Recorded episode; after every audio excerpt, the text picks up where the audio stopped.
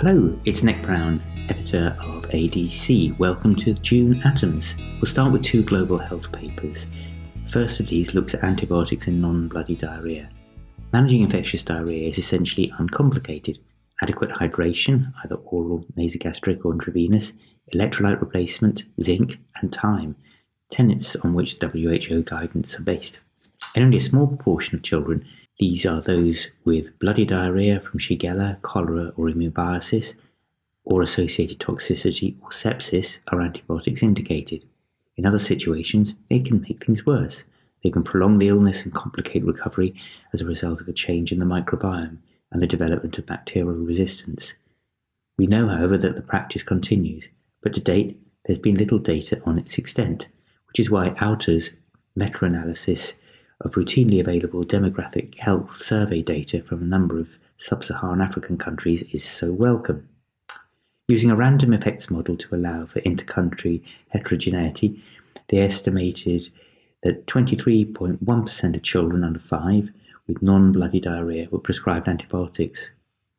Family wealth and higher maternal education were associated with higher rates of treatment, and in broad terms, children in Western Africa were more likely to be treated than those in the East, differences that probably reflect long-standing parental expectation and medical practices.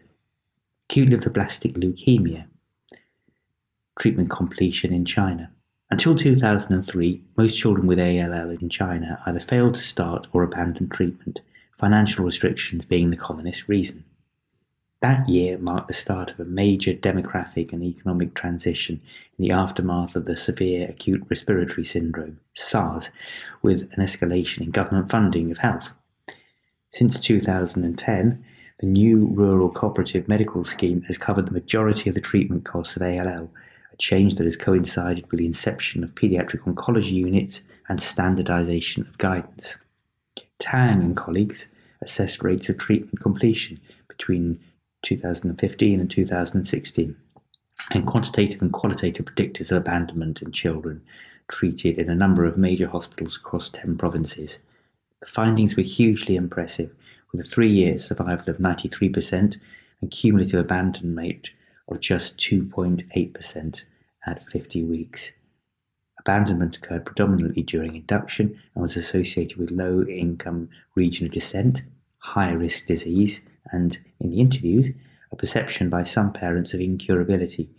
These now only a small minority. Out of hospital cardiopulmonary resuscitation. Improved skill in CPR for lone lay providers unequivocally enhances chances of survival from out of hospital cardiac arrest.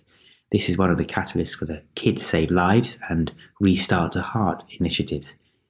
What's less clear is whether a two finger or two thumb chest encircling approach is more effective in infant resuscitation in terms of provision of the prerequisite rate and depth, allowance of recoil, and avoidance of overventilation.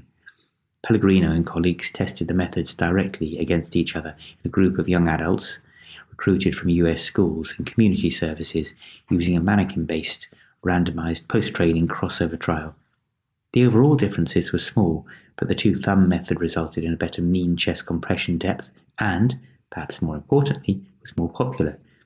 The paper is my editor's choice of the month, and the implication in terms of training are contextualized in an editorial by Gregson. Despite the evolution of discriminators from absolute neutrophil counts to acute phase markers, CRP and procalcitonin particularly, Differentiating viral from bacterial fever in infants is still difficult.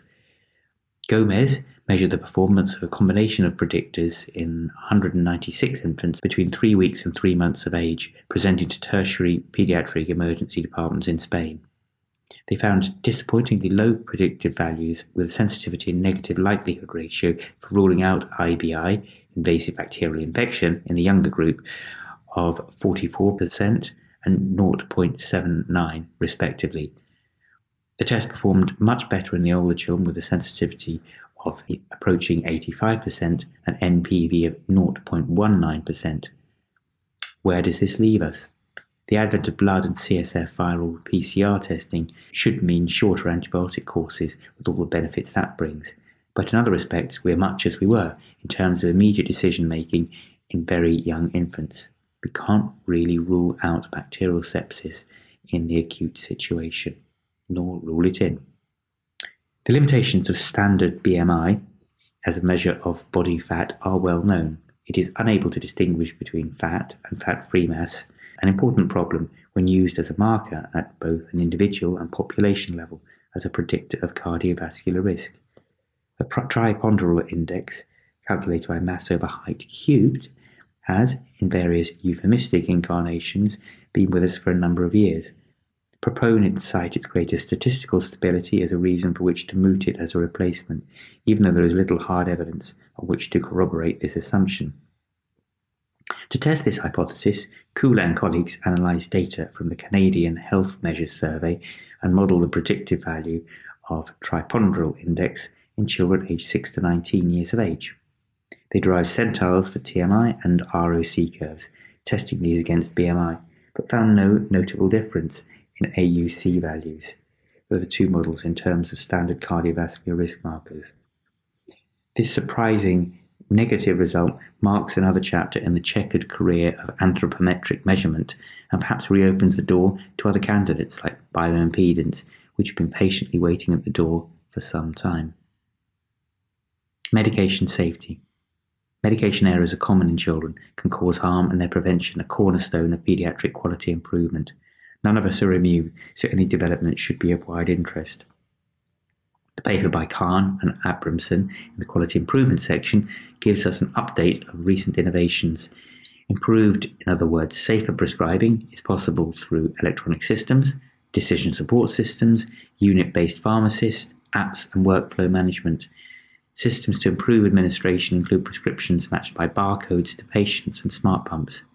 The paper was put into perspective in a recent podcast by Claire Lemer and Dan Hawcutt. Hope you read this, listen to the podcast, and look at the rest of this month's issue. Be sure to check out the website on adc.bmj.com. Thanks so much for listening, as always.